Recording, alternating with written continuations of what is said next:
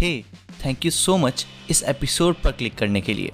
अगर आपको ये पॉडकास्ट और इसके एपिसोड्स पसंद आते हैं तो मेरे पास एक एक्सक्लूसिव एपिसोड है आपके लिए, जो है स्टोरी ऑफ यूनिवर्स के बारे में। आई एम श्योर कि आपको यह एपिसोड बहुत ज़्यादा पसंद आएगा। इस एपिसोड को आप जस्ट 99 रुपीज़ में एक्सेस कर सकते हैं।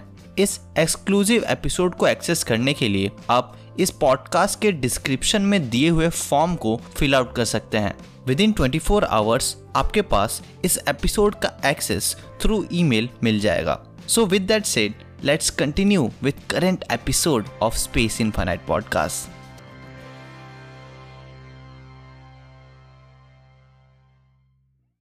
अगर आप सन को सेट होते हुए देखेंगे, पर्टिकुलरली एक डार्क पैच से अर्थ के जहां लाइट पॉल्यूशन ना हो, तो आप स्पॉट करेंगे एक ट्रायंगुलर या फिर कॉलम्यूलर लाइट को जो होराइजन से निकलता है और ऊपर तक स्काई में एक्सटेंड करता है।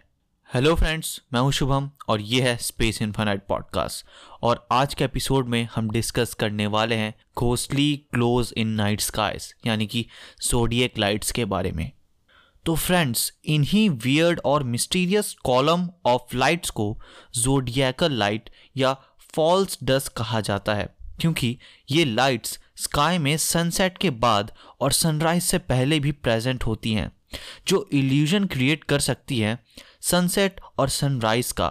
और क्योंकि ये कॉलम ऑफ लाइट की डायरेक्शन अलोंग ज़ोडिएक्स होती है स्काई में, तो इसलिए इसे ज़ोडिएकल लाइट कहा जाता है।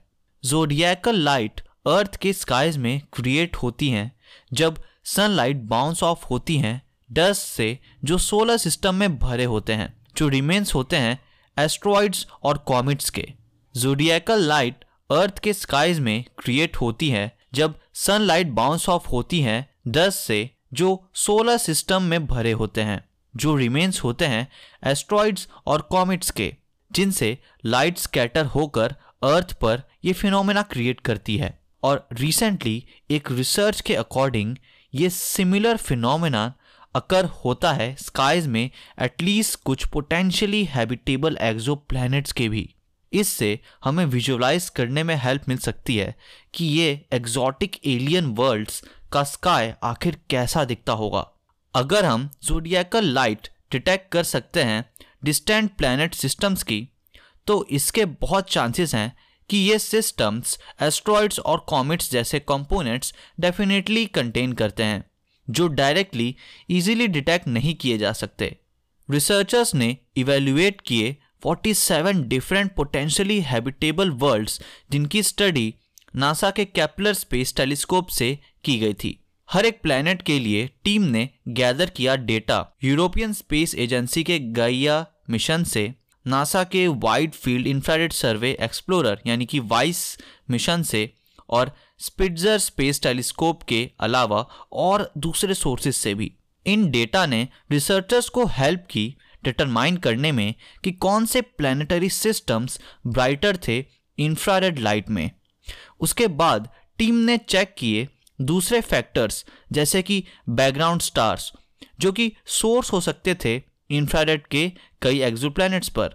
और फाइनल फिल्टरिंग प्रोसेसेस के बाद 3 एक्सोप्लैनेट्स ऐसे मिले जिन पर रिसर्चर्स के अकॉर्डिंग ज़ोडिएकल लाइट शाइन करती होगी।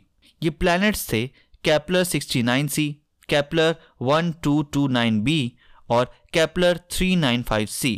और ये सारे एक्सोप्लैनेट्स क्लासिफाइड हैं एज सुपर अर्थ्स। एग्जैक्टली एक पर्सन इन एलियन एक्सोप्लैनेट्स के सरफेस से कैसा स्काई देखेगा वो वेरी करेगा प्लैनेट टू प्लैनेट, ऐसा रिसर्चर्स का मानना है। एग्जाम्पल के लिए हम इमेजिन कर सकते हैं केपलर 1229b पर ज़ोडिएक लाइट बहुत रेड अपीयर होगी, क्योंकि ये एक रेड ड्वार्फ स्टार को ऑर्बिट कर रहा है। मीनवाइल केपलर 69c एक सुपर वीनस हो सकता है और इसका सरफेस और एटमॉस्फेयर वीनस जैसा दिख सकता है, और एक थिक एटमॉस्फेयर की वजह से ज़ोडिएकल लाइट को देख पाना इस प्लैनेट पर बहुत मुश्किल होगा।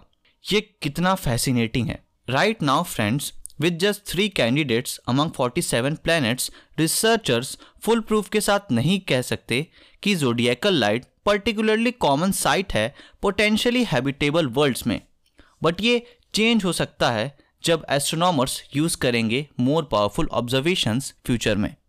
So friends, that's it for this episode and I hope कि आपको यह एपिसोड पसंद आया होगा।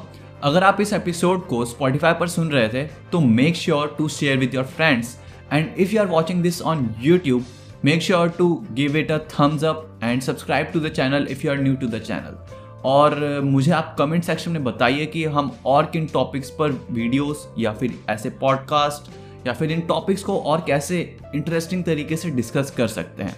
Thanks for watching and stay tuned to Space infinite.